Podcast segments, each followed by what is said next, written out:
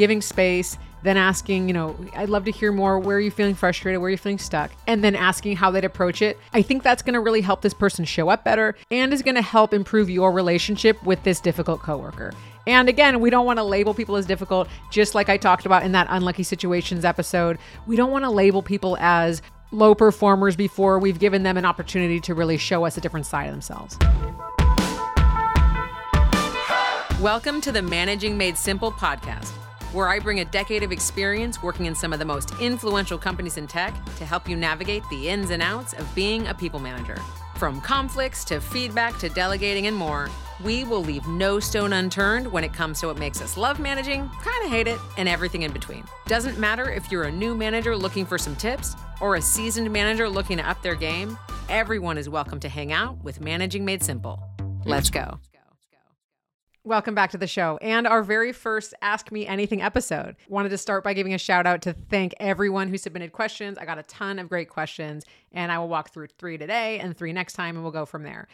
Another great place to get your questions answered is my manager quiz at liagarvin.com slash manager quiz. Fill out that quiz and share where you're getting stuck, and I will send you a personalized video with a couple tips and tricks and strategies to try on your team. So you are not going to want to miss that. All right, let's dive in. First question comes from Sarah from San Francisco. How do I deal with a difficult team member, someone who disagrees with everything I ask them? Oh, yeah, I think we've all been here. I think we have. And when this happens, just want to acknowledge how frustrating this is because you're the manager. We're going to go ahead and assume we're all trying really hard.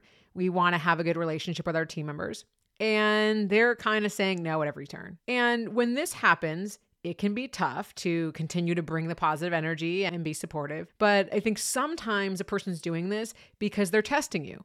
Just like I always hear with my four year old when they're disagreeing and they're saying no to everything, they're testing me and they want to see that I am a stable force and I'm going to continue to offer support. So I recommend trying that same strategy with your team member.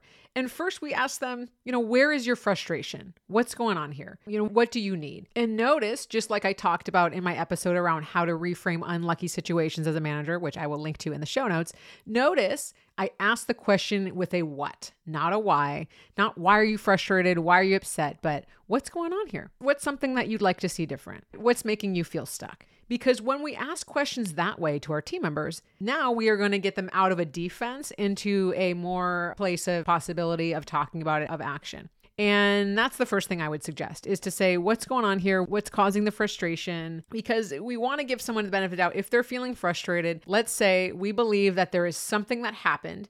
Maybe they are frustrated about where the project is going. They don't agree with the direction. Maybe part of their role got changed in the way that priorities shook out, whatever it is. And by understanding the frustration and by demonstrating, hey, I care about you. I care what you're talking about here. I care that you're upset. This is going to help you build a strong relationship with this team member. Next, I think it's really helpful to ask that person, well, how would you approach it? What do you think could work here? Again, with this open ended what question, we can help someone really better communicate what they want to see or why they're feeling frustrated. So, this is going to help us when we say, What would you like to see here? Now we're showing, Hey, I hear you, I see you, I'm interested in what you have to say. And this can also prevent someone from constantly disagreeing with us.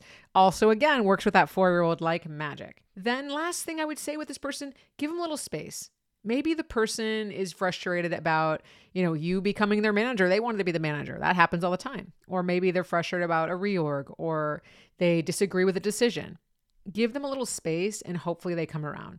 So I think giving space, then asking, you know, I'd love to hear more. Where are you feeling frustrated? Where are you feeling stuck? And then asking how they'd approach it. I think that's going to really help this person show up better and is going to help improve your relationship with this difficult coworker.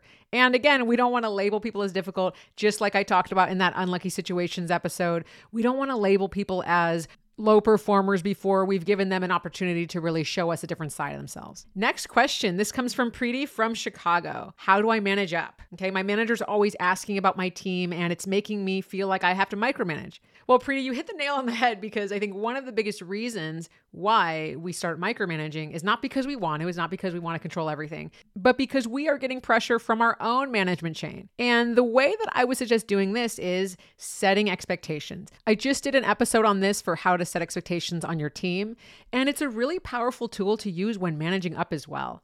Setting expectations is about bringing more clarity and transparency into what you're doing. So when you're talking with your own management chain, it's not like saying, hey, lay off, I got this, but saying, hey, I'm really creating opportunities for my team members to step up. I want them to be leading in this area. So I'm not going to be as far in the weeds on this project for the next couple weeks, but I will inform you on progress at these specific intervals. That's how we set expectation with our leadership chain that we've got this. What we're doing is intentional, deliberate. We have the situation handled, and we're clear on when we will keep them in the loop. So I have found that really, really powerful for setting expectations and getting a little space for myself as I'm trying to delegate instead of falling into micromanagement. I think managing up also requires a little bit of influencing strategy. And when we're doing that, I think back to Dale Carnegie and the lesson of, you know, making someone think that the idea was theirs or showing someone what's in it for them. And this is not trying to trick them or whatever. This is about understanding that people are more bought in when they see something is in it for them. Okay. This is why we really need to talk about the why when we're setting expectations I mentioned that in that episode.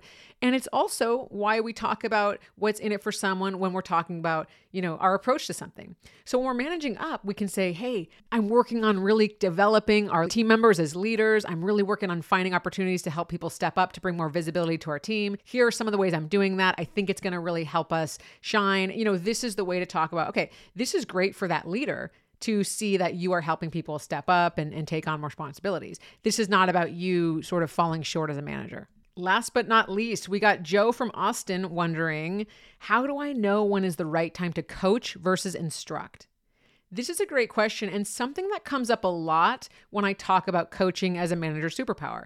And I would say to go back to that episode also to know sort of some examples of when to use coaching and some skills on how to do that. Now, figuring out when is the right time to coach versus instruct, I think a lot of this comes down to really listening and being curious, which are two skills that I talk about in that episode, so that you know what does this person need right now?